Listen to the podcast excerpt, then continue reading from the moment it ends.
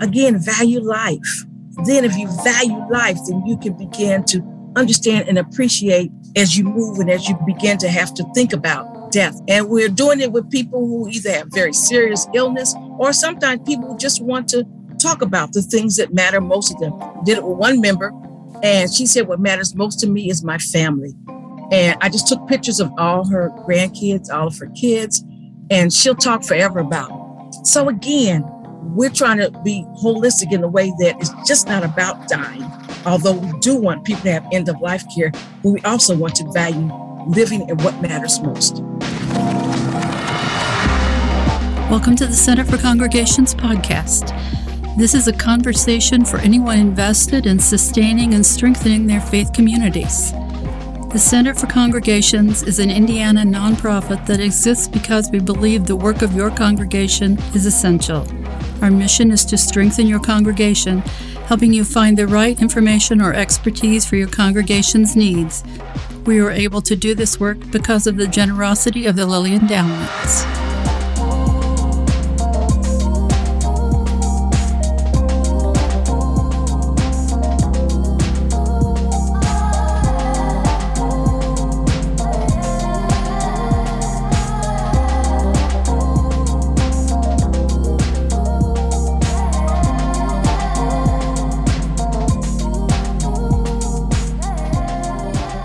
Hey everyone, welcome back to the Center for Congregations podcast. I'm Matt Burke, the Education Director and the Northeast Director for the Center for Congregations. And with me, as always, is my co-host, Ben Tapper. Hey, Ben. Hey, Matt. Good to be here. Good to have you here. And Ben is the Associate for Resource Consulting out of our Indianapolis office. So this episode is going to be the episode that no one listens to because we're going to talk about yep. death. Yep. Well said. So if you hear that and you turn it off, we understand. But uh, that's actually one of the points of uh, of this episode and some of the conversation that we're going to have later on with our guest. But we are going to talk about essentially planning ahead for end of life. And it's not a topic that's popular. It's not one that people really like to talk about. My wife and I had a conversation with someone at a local hospital, and I'll talk about that maybe a little bit later on, about planning for our end-of-life care or end-of-life possibilities. But it's such an important concept and topic. Ben, have you actually had this pop up at all in your work at the center? You know, I can't think of any cases I've had as a research consultant or any grants that I've reviewed that have dealt with end-of-life planning. So surprisingly, no. Though, you know, I know that we have worked as an organization to curate resources for the Congregational Resource Guide, you know, around death and dying. But day to day, it doesn't come up too frequently in the work that I do and with the congregations that I'm interacting with. Yeah, the same is true here. And honestly, one of the only reasons that it's on my radar is because we brought in the director of chaplaincy from Parkview Health up here in Northeast Indiana. And he covered a whole host of things about basically just caring for the sick, the grieving, and the dying, and did a long-term learning series for us. And so that kind of put it on my radar. I mean, you know, you go to the doctor and they ask, do you have a living will or do you have, you know, power of attorney or healthcare proxy, things like that. And, you know, I vaguely understood what those were. But it wasn't really until hearing Patrick Rieke talk about these things that I began to understand the importance of it. And then it kind of got my antenna up about it. And as I began to listen to more people and talking about these things, I don't know that most of us realize the difficulties that can crop up if these things don't exist or if you don't have plans for your end-of-life care. I'm really glad that this was on your radar and is on your radar because it's important. You know, I'll mention later in the podcast, but I spent some time working as a chaplain at a level one trauma center here in Indy, and that was where I learned about after-death planning and got to see kind of how it plays out when it's in place and what happens when it's not in place. And to your point, it's something that often flies way too far below the radar, but is extraordinarily important to consider and to think about. So I'm glad that you you had the foresight to bring this up and to invite Reverend Gray in to talk about it. Yeah, and one of the things that the Center for Congregations does is we are reactive about what people ask us about, and then we do research and find things. But you can kind of view this episode as your mom telling you to eat your vegetables. Mm-hmm. Mm-hmm. This is maybe something you haven't thought about, something that you haven't talked about, but congregations should be places where we are overseeing life transitions, and whether that's you know, pregnancy, birth, kids going to school, graduating, all of those kinds of things. And death is one of those things. And we don't like to think about it and talk about it. But if a congregation is really going to care for the people in it, then I think the leadership needs to have this on the radar and be thinking about end-of-life care. And one of the great things that you'll hear in the interview is the program that they set up in their congregation and the focus that they have on it. One of my hopes for those that are listening to this episode is that you're able to walk away with some sort of imagination about how your congregation might begin having these conversations. And I think Reverend Gray brings up some good tips and, and advice along the way as we're having the conversation that we have. Yeah, and I really want you to listen as well. I think that her story and the story of their congregation paints a vivid example of how you can get something done in your congregation. And so just listen to the structure of how it took place, because I think not only is this an important conversation about planning ahead for end-of-life care, but I think it's also a really interesting example of how a congregation creates a focus, and then that focus spreads throughout the entire congregation. So I just want to front-load that so you're thinking about that and have that lens as you're listening to the interview. Absolutely. And so now that you've got that framework, go ahead and listen to this conversation with Reverend Sabrina Gray.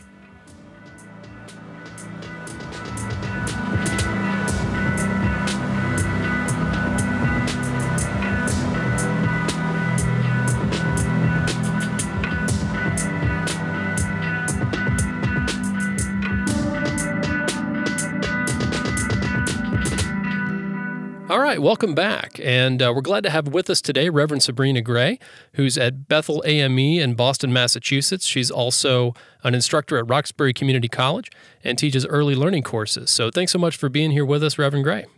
Matt and Ben, it's just great to be here. I'm glad to be on the podcast talking about the ministry that we have at Bethel A M E Church, Planning Ahead. Uh, my pastors are Ray and Gloria White Hammond. And I'm also the coordinator for a ministry that we have at Bethel called Planning Ahead. And Planning Ahead is basically end-of-life care. And we've been doing, I guess, Planning Ahead for the last six years. This is our sixth year. And six years ago, a woman by the name of Rosemary Lloyd approached our pastors, who are both physicians as well, and asked her if she could introduce something to our church called the Conversation Project. And the Conversation Project is a small booklet that asks some questions about planning for your end-of-life care. And we're predominantly African-American church, although we do have several different cultures at our church. But our pastor said, well, you know, a lot of times in our culture, African-American culture, death is not talked about a lot. A lot of people don't like to talk about death. And they said, okay, let's try it and see. Sure enough, Rosemary uh, came one evening. They made the announcement in church. And we thought ten, twelve people would show up. Over forty people showed up, which again gave our pastors as well as Rosemary Lloyd some indication that people, even though they may not talk about it a lot, are concerned and want to begin to think about things like that. So therefore, Planning Ahead was birthed. And again, we're in our sixth year. We're actually doing it on virtually now, online as well. We used to do it in person, but now we're doing it online. And it was a process. We had to normalize, if you will, conversing or talking about death, because most people don't want to talk about it. And I can attest that, and I can't speak for all African-Americans, nor am I trying to, but I found that a lot of people, African-Americans, don't necessarily want to talk about it. And I guess I shouldn't say just African-Americans. A lot of people just don't like to talk about it. It's a difficult subject to talk about. But the forty people showed us it was important enough that we needed to do something about it to help people be more comfortable. So part of our ministry was normalizing the conversation. And our pastors began to preach sermons about it. And I was a person who had to sign up people to come to our Planning Ahead sessions. And at the very beginning, I remember I'd walk at the end of church, you know, walk around speaking to folks, and I'd actually hear people say, here comes the death lady, and they'd go to another aisle.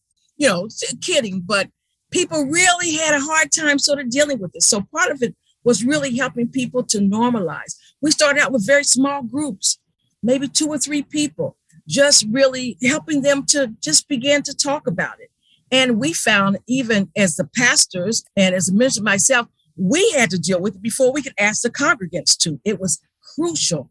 And so therefore, our pastors and myself and ministerial staff went through the whole Planning Ahead session. We usually do three sessions when we met face to face. The first one was to do the Conversation Project, which really gets you begin talking about it.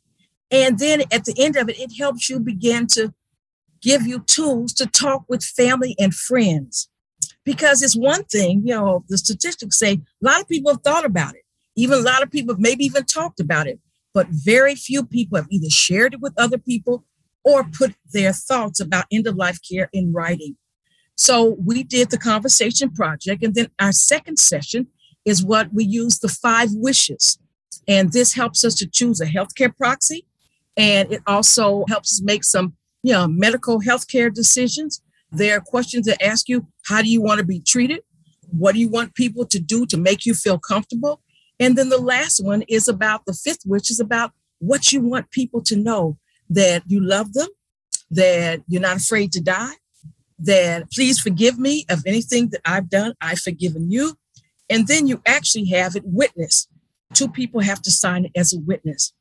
And then our third session was usually just bringing people together. Again, this was when we had it face to face, and we just ate, we just fellowship and talked, and we began to, again, normalize the conversation. We could ask people, you know, well, what are your thoughts about it? And people felt comfortable, again, talking with others about it. The way we do it virtually online now is we do the Conversation Project online. We have it is an online version of it where we walk people through that, as well as the Five Wishes. So that's sort of, you know, where we are and what Planet Ahead is all about.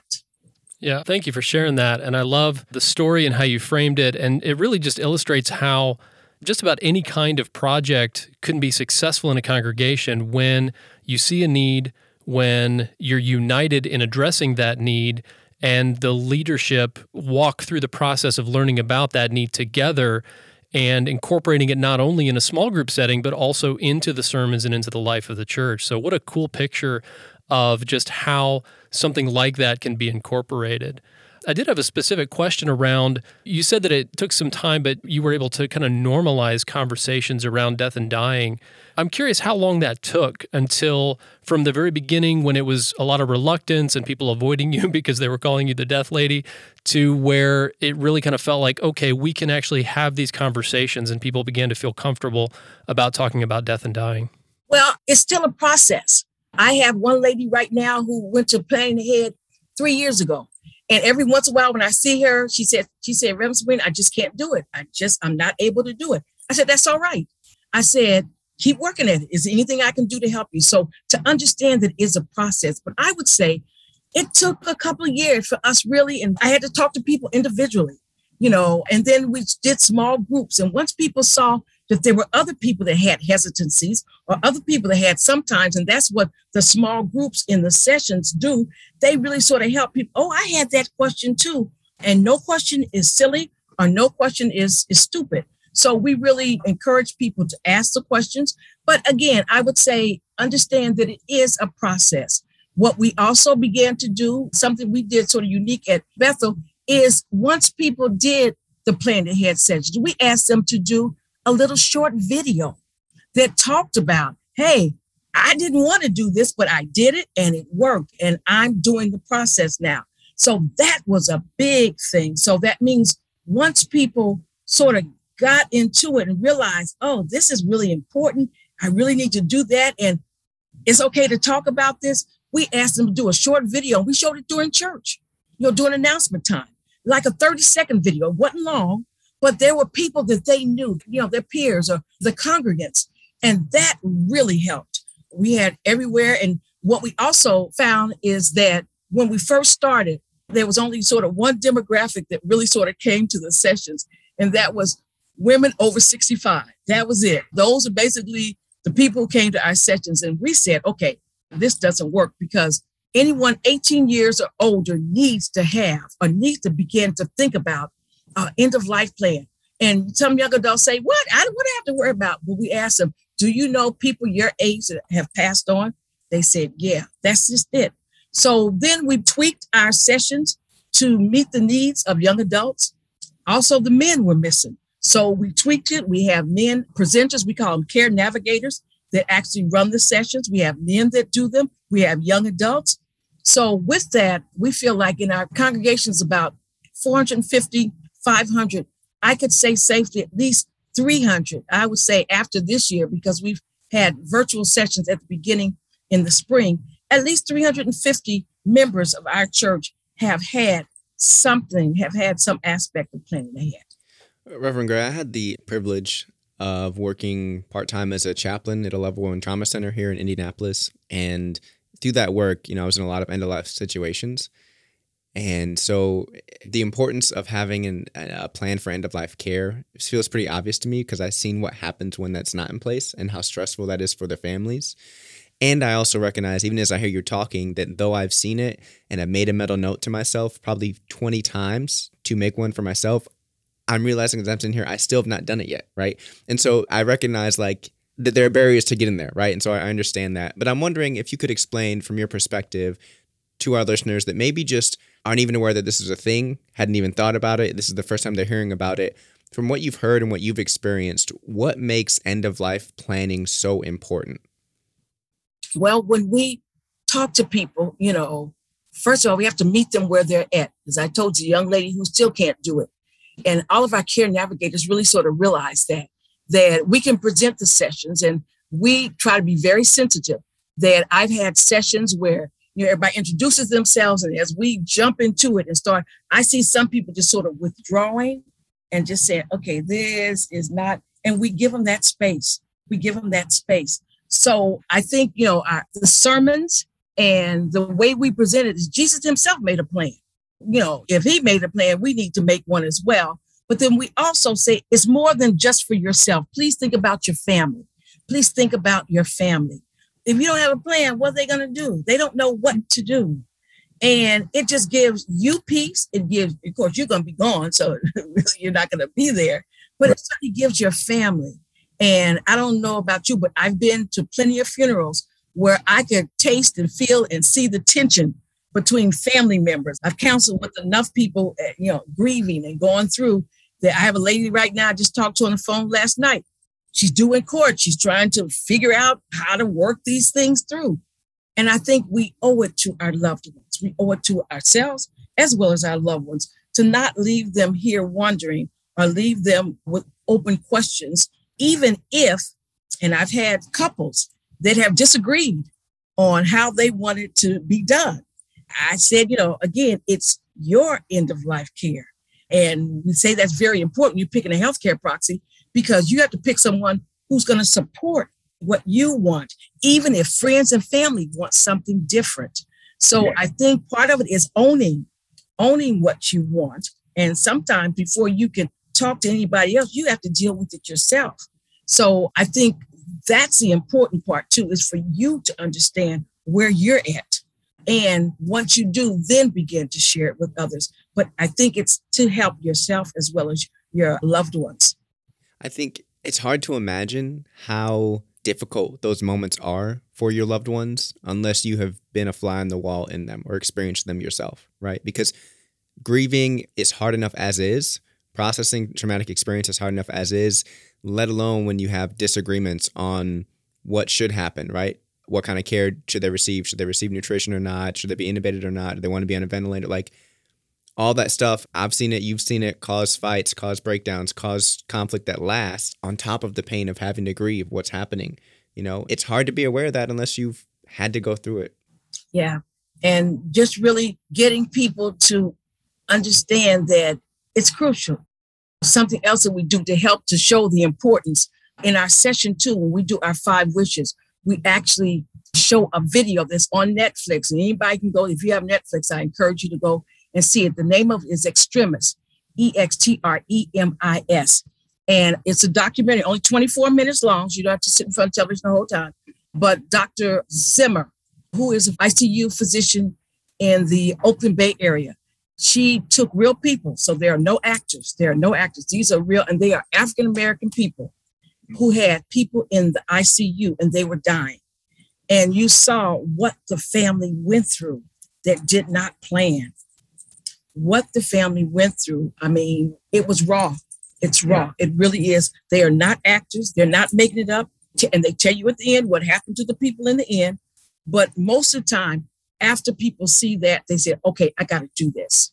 Again, just the importance sometimes of visuals really sort of helps. You know, we can talk all day, but to actually see, and then, you know, for African-American people, see people look like us, you know, that what the struggle they went through. I mean, the pain you felt for them. Then you saw other people in the I C U unit too, that were struggling with it, people who were dying. So it's pretty raw, but it's true and it's real. So I think that sort of helps people to see the importance.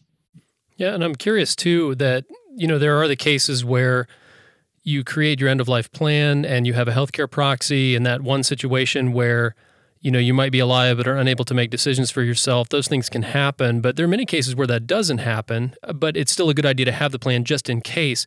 But I am also curious about how these things, the Conversation Project, the five questions, and just the other sessions that you do, what do you find about how that changes people's outlook and their sense of living life now? What do you see? How does talking about death so openly and thinking about end of life so much, how does that change people presently as they are now?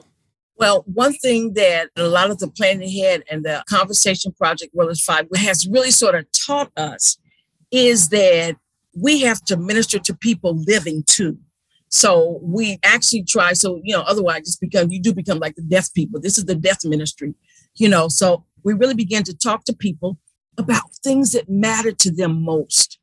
And once people can get, sort of begin to look at what things really sort of matter to them most, they're able to sort of prioritize some things. We found that then we're able to move into, since this matters so much to you, you know, have you thought about, you know, what will happen when you maybe be in that state of transition? So we try to also help people to think about what matters to them most. We have a, uh, we call an extension of Plan Ahead. It's called Photo Voice that we're doing at the church now. And we have someone, a um, medical friend of ours who's coming in, and she's really encouraging people to talk about those things that really do matter most. And she's putting together a photo and a narrative. She's doing an interview just so people can really sort of, again, value life. And then if you value life, then you can begin to understand and appreciate as you move and as you begin to have to think about death. So Photo Voice is our new thing that we're doing now. And we're doing it with people who either have very serious illness, or sometimes people just want to talk about the things that matter most to them. I did it with one member, and she said, what matters most to me is my family. And I just took pictures of all her grandkids, all of her kids, and she'll talk forever about them. So again, we're trying to be holistic in the way that it's just not about dying, although we do want people to have end-of-life care, but we also want to value living and what matters most. Yeah, and it strikes me that what you're doing is creating a culture that by thinking about end of life, you're celebrating life also, and what's important now, what will continue to be important, and just a celebratory understanding of what it means to be alive with those things that are most important to you. That's a really, really great ministry.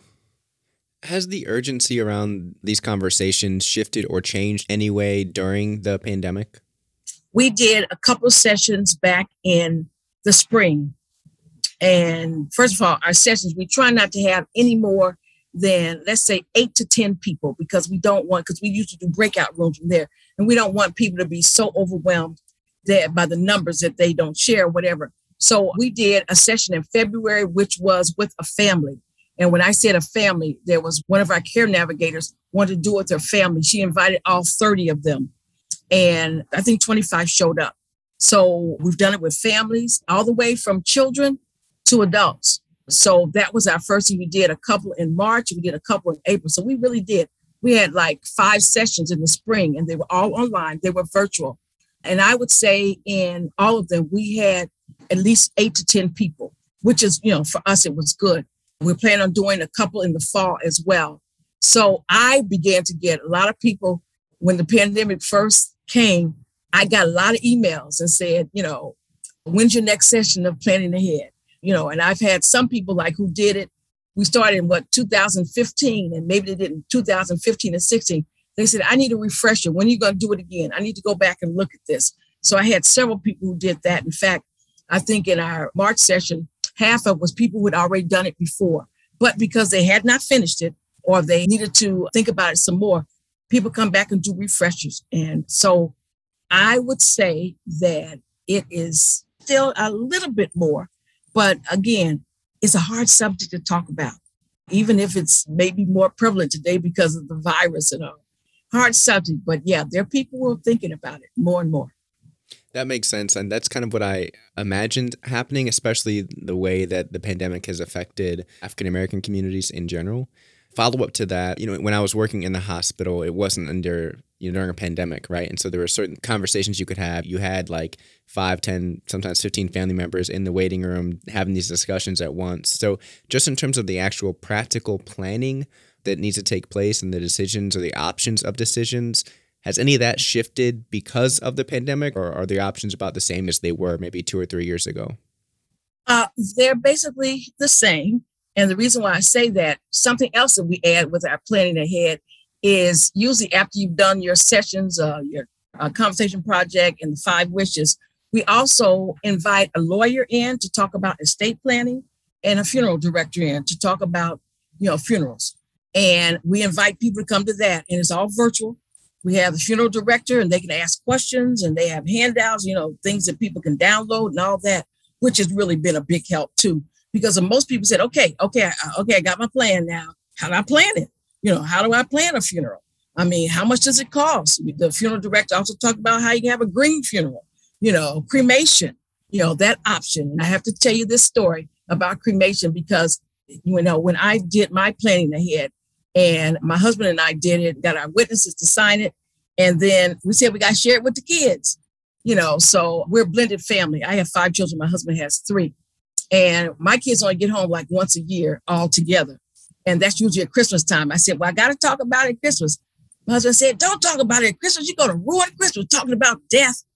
I said, but this is the only time the kids come home. So, you know, let Christmas pass. And right before everyone left, you know, I had told them back in September, when you come home for Christmas, you know, I want to talk to you about my end of life. I said, Mommy, what's the matter? You're dying. I said, no, but that's just it. I don't want to wait till I am. And it's too late. So when they came home, I brought them up in my office and I said, okay, this is my plan. You know, I told them I wanted to be cremated.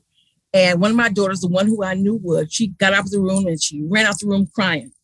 And, you know, everybody looked at each other and said, yeah, we knew that she was. But then that's the one daughter that came back and she's done planning ahead herself. So she said, Mommy, it was just hard for me to realize that one day you're not going to be here. I said, well, that's reality. And she's done it. So I sort of say that. They said, you want to be cremated? I said, yeah, because I don't want to see money sitting in the ground. So I, I'll put it like that. And I've sort of, I told them I want a memorial service. And the funeral director said, don't you want people to have closure? Sometimes people need to see you to have closure. I said, okay, we're going to do this. You can put me in the funeral home with one of those disposable coffins, and people can come by the funeral home if they need to see me. If they don't, they can just come to the memorial. So again, just sort of thinking through those particular things and, you know, sharing them. And yeah, I got some people said, no, Mama, we don't. I said, but this is my death. I get to plan it. And this is what I want. I had to pick healthcare practice that I know was going to carry it out, even if other people didn't like it. So, you know, more and more people are looking at cremation now. I do know that. So that has switched. That has, I've seen a change in that. Because the funeral director also told us, you know, a lot of cities are running out of, you know, running out of space, you know, running out of cemetery space. So there's a lot of things that they told us to stop and think about, you know, you hadn't thought about, you know. So she told us what the costs were. And everybody's like, you got to pay for that, you know. So it just was very eye-opening. So I think a lot of people are beginning to and make sure they have enough money to do that as well. Yeah, that makes sense. And even the options, you know, are expanding. I've seen in the last couple of years, there are companies that will help turn you into like a pod so that a tree can grow yep. from you. Uh-huh. That's the green. Uh-huh. Right, right. Which is, I think, appealing to a lot of people. It's appealing to me. It, it can be kind of cost prohibitive, but it, it is an option. So the options keep changing. And so I'm glad that y'all keep refreshing these and having experts in to make people more aware. Yeah, I think a lot of people don't know about that. And it's only when you someone in that field can really begin to talk to you about those particular things. You know, we said, what if you want to go to another state? You know, what if you're in another state? You want to come back here? So, I mean, there's lots of things that are, are families in another state. You're here. Do I go there? So, I mean, there's just lots of different things to think about. And when you get into a group, a small group of people, you know, a lot of the questions that people ask say, oh, I thought about that too. So it really sort of helps people understand and feel comfortable. Yeah, absolutely. Before we wrap up, I'm wondering if you can speak to congregational leaders, pastors, elders, anyone that is in a position to help initiate these conversations about afterlife planning with folks. Do you have just a couple practical tips on how to make it easier to start this conversation or to at least open the dialogue so that eventually there can be a conversation where there needs to be one? Again, I thought it was very crucial that our pastors were right at the beginning. They were promoting it. They were telling people. They were, now everybody likes to talk to the pastor, so when they bring it up, it's not like they avoid them. So you know, that really helped. But, you know, to preach sermons about it, that helped too. We usually have one Sunday, usually the last Sunday in June, we call it Planning Ahead Sunday. And that's sort of time we sort of renew and, you know, reinvite people to think about and to become involved with the sessions. But it has to begin with the leadership. It has to. And if you have officers, if you have, you know, your praise and worship singers, you know, your trustees, we have trustees, we have stewards, it is encouraged. Your ministerial staff, your leaders, because then your ministry heads to begin. And I'm not saying everybody has done that, but I would say that's where you need to, because that's where the reach out goes. And please make sure all demographics are included. Young adults, make sure men, make sure all people. You know, we also saw that we were missing the thirties and forties. We had that fifty, sixty, seventy, but we, that twenty to forty, eh, they were missing. So make sure and understand if you're planning, make sure you have all those demographics that can help you plan. Because it's one thing for you to sit and say, well, maybe they'll like this. Maybe we should do this for them, as opposed to having them a part of it. And again, start with small groups. Start with a small group and get people engaged with it. Get people where they can begin to talk about it. They can begin to talk to their peers. And then, you know, I would say get a group, you know, that's going to sort of help do the ministry, as opposed to just say, okay, you're the ministry person. I mean, I know I'm sort of the coordinator. I keep training. In fact, that's part of what we're going to do in the fall. We're training people. There are people who've approached me and said, I want to be a planning ahead care navigator. So train people. They have to go through the process themselves.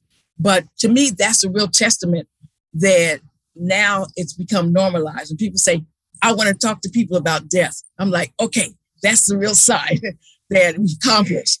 But we've had some people have indicated that. And now we've began to take it outside. We've taken it to other churches now.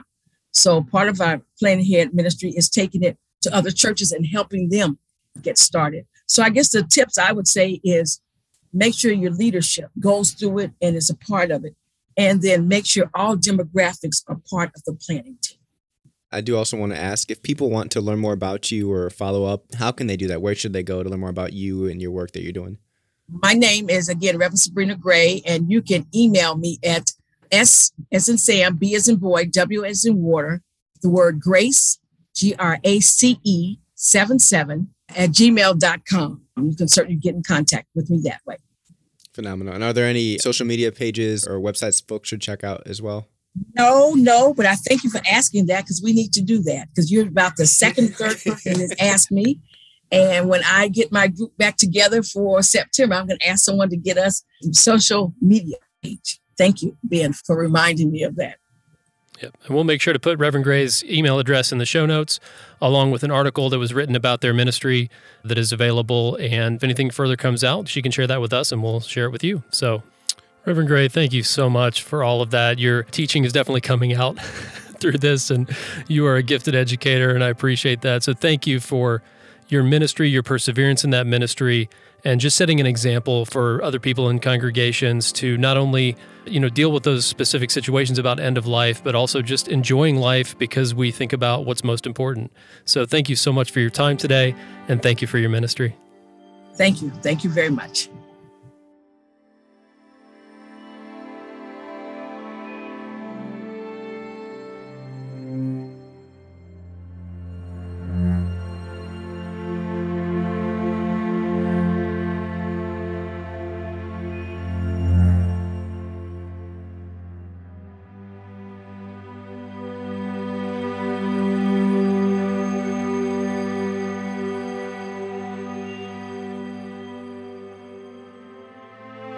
So that was a really rich conversation. And, and I thought Reverend Gray approached it. I mean, of course, this is what she does, but she approached it very gracefully and wonderfully. And I'm wondering, you know, Matt, what was resonating with you most as you were engaged in the conversation and as you're reflecting back on it now? Well, like I talked about in the intro, you know, this is something that wasn't really on my radar. So I just appreciate how this congregation was able to take something so important that a lot of people really didn't want to talk about, and over time turned it into something that is just an open conversation in the congregation itself. And it was just interesting to hear, you know, not only is there the planning aspect for end-of-life care, but how it changes how you live in the moment. That, you know, some of you may be familiar with the Latin phrase, memento mori, remember you die, and sounds kind of grim, but the, the point behind that is live every day knowing that at some point your life is going to come to an end. So, you know, get the most out of life. I mean, the kind of the flip side of that is the old carpe diem, seize the day, right? You know, knowing that you're going to die, make sure you make the most of your life. And I think there's something to that, that for a congregation that can talk openly about death and dying, there may be a possibility of being able to enjoy and appreciate life that much more and appreciate the people around you. I think the thing that I appreciated most about the conversation was, again, just the grace that Reverend Gray is able to bring with it. And you can tell, I think I was imagining how the people in her congregation might respond to that. You know, there wasn't really a sense of judgment in her tone. She was able to kind of sit in the heaviness and talk about why it's important, what happens when we don't have these conversations in advance. But also she's able to be lighthearted enough to know that when people think of her and see her, they associate her with death, right? And they might want to avoid her. So there's like, she's able to kind of hold it all, and it makes her really approachable. And, and I think that's a good lesson for us that, yes, these are serious topics, and they're going to be hard, and there'll be hard moments, but we don't have to be serious and hardened ourselves all the time when we're thinking and talking about it. You know, if we understand the death and dying process and thus planning for it as a part of human existence and part of human experience in the circle of life, then it might free us up a little bit to take ourselves slightly less seriously while also giving this topic the importance, you know, and at times even urgency that it deserves. And so I really appreciated the way I felt that was modeled in our conversation. Yeah, absolutely. And I think there's also the aspect of it that you're not really doing this for you, you're doing this for your loved ones.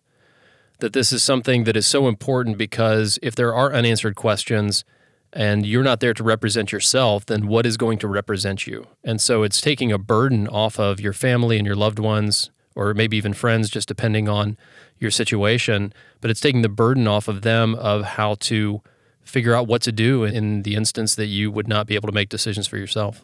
Yeah, and another thing that I was really interested in with this interview was, again, the model of how to get something done in a congregation, that it took perseverance.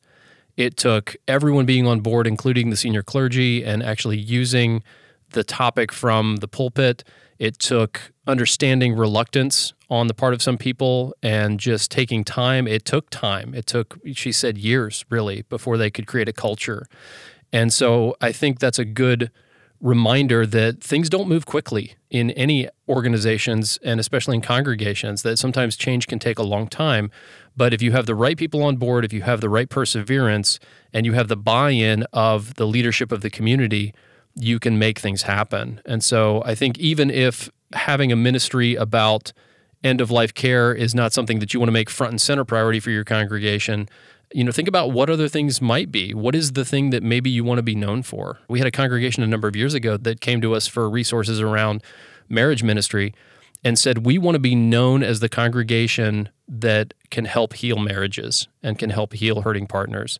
And I thought that was just a neat vision to have. So, of course, you're going to have all the other foci around all of the other aspects of congregational life, but is there something in particular that your congregation thinks is important enough that you want it to be kind of the primary thing that you're known for and that you want to offer to your congregants and really to even your community? That it's possible to become known in a community, and maybe people don't come worship with you on Sunday morning, but they come and be a part of another ministry that you're doing on the evenings or on Saturdays or what have you, that your congregation really knows how to do this well. And I think this is a good model of how you can make that kind of thing happen. Absolutely. Absolutely. One of the things that really excites me about what you just said and the potential I see when conversations begin to happen more and more around death and dying is the ability to open up additional conversations. It's difficult to have conversations that feel tough or uncomfortable, but when we can start regularly talking about strategizing for planning about something, you know, like death and dying or healing marriages even, like I think as we have more of those hard conversations, it opens the door for further conversations, further truth to be explored.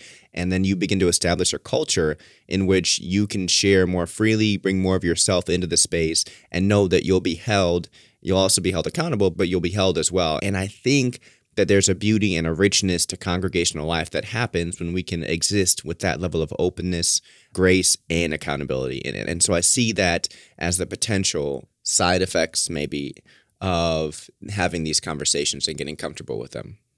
Yeah, that's a really good point, Ben. There's just something to that about remembering that life is messy. And so being a congregation where you can embrace the messiness of life and talk openly about it, whatever aspect you want to focus on, but making sure it's a place where people can come and find grace when they talk about the difficulties of fearing end of life or difficulties in their marriage or difficulties with mental health issues. So being a place where those things can be talked about openly and addressed so that you don't have to feel like you're the outlier because you're struggling with something, but you can come and be embraced. Yeah, that's great.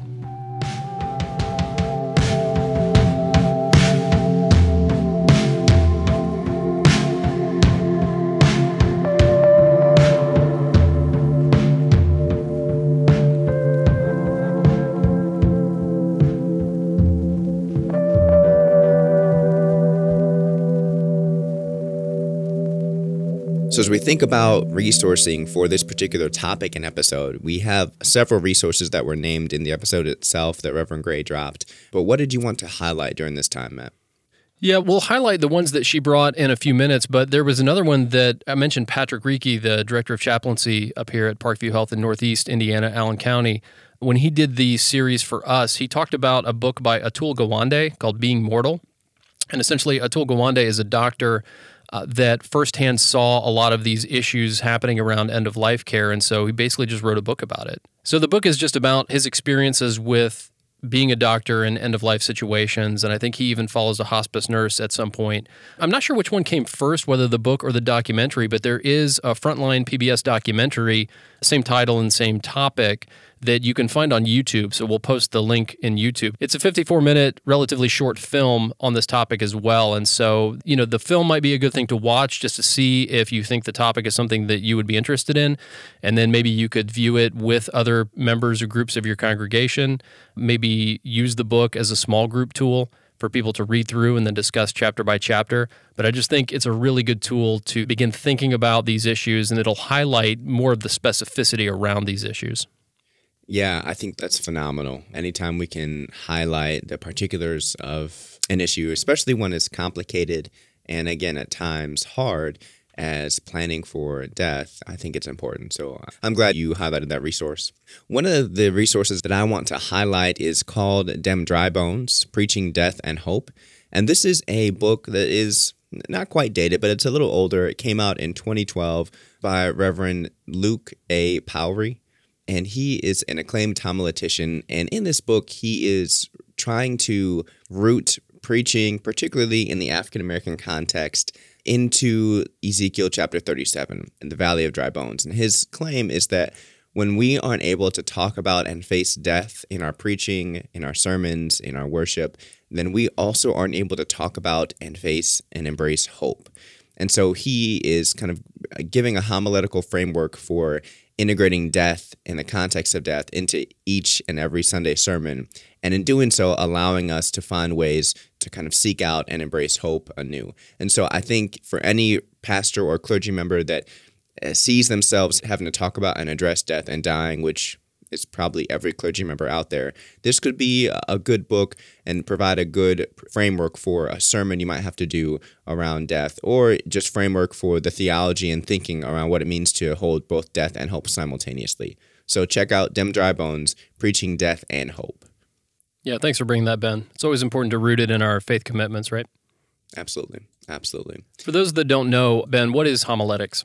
I understand homiletics to be the theory and practice of preaching. So, meaning that if he is a homiletician, he is someone who is very practiced at preaching and writing sermons. So, for those of you who are not pastors, and don't know homiletics. And in fairness, we had to look it up. Right. We kind of knew what it meant based on context, but anyway.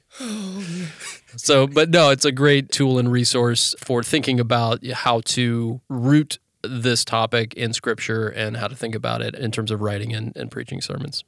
As we think back to the resources that came up in the interview itself, were there any in particular, Matt, that you wanted to shine a spotlight on? They were all good resources, and listening to Reverend Gray, she talked about how they use specifically the Conversations Project, Five Wishes, and the short documentary Extremis. Yeah, yeah, and Extremis is the one I think that really caught my eye. In watching the trailer, I haven't watched it yet, disclaimer, but I think what's appealing about Extremis is that it offers a view of the process of death and dying in a way that feels extraordinarily intimate without you having to go through it yourself with your family. And so you're following other families as they're having the hard conversations with medical professionals, as they're sitting bedside with their loved one who is approaching the end of their life and having to make these plans. You can see the grief, the emotion coming up along with kind of the practical planning that is taking place. And I think it's the raw intimacy that this documentary is able to capture is very telling. And for those that haven't had to go through this yet, I think it offers a glimpse and highlights a segment of the interview in which Reverend Gray and, and I were talking about what it's like for families that have to be in the moment trying to make these decisions versus those that have made them on the front end. And so if you just want to kind of take a sneak peek and imagine what it might be like and why it's so important to have these conversations before you get to the I C U, this is a good documentary to give you that sneak peek and that glimpse. And so I would encourage y'all just to go to Netflix and check it out, or at least watch the trailer and then decide for yourself if you have the emotional space to dive in a little deeper. Yeah, and if you find yourself touched by any of these resources, and especially the documentaries, think about your chaplains. If you know someone who is a chaplain, you know, non-COVID world, I'd tell you to give them a hug, but mm, it may right. not be the best idea, especially because they're in hospitals a lot. But, you know, send them a text, give them a note of encouragement or a word of encouragement, because chaplains deal with these things day in and day out every day. I know some personally myself. And they really could use your encouragement, because what they do, uh, people in hospice care as well, they really could use your support and just some encouragement for the difficult shepherding that they do for people who are at end of life. Absolutely. And so many times as a chaplain, you know, you're walking with a family or a person through a situation, and then you don't ever get to see them again. And so you don't necessarily get to hear about or know the impact of your work. And so if you have a chance to just let a chaplain know the impact that they made for you or your family members, just take a few seconds or a minute and share that. It truly does mean the world. And it, it can be like a ray of light when you're walking through these dark corridors day in and day out, just doing the ministry you feel you're called to do. So yeah, I, I affirm that completely, Matt. Yeah, and in that vein, shout out to my friend John Swanson. You do good work, my friend. Thank you. Yes, sir. Yes, sir. John, John, John. We should have him as a guest at some point. We've talked about this before. We're coming for you, John. Be ready. Absolutely. Well, thanks for listening to this episode. As always, we want to thank Jaden Lee for original music and editing, and he makes us sound amazing. Uh, we also want to thank the Lilly Endowment. Their generosity funds the Center for Congregations and makes everything that we do possible. So we really appreciate their backing and their faith in us as we serve congregations. We'd also like to invite you to follow us on social media. We're on Facebook and Instagram at the Center for Congregations.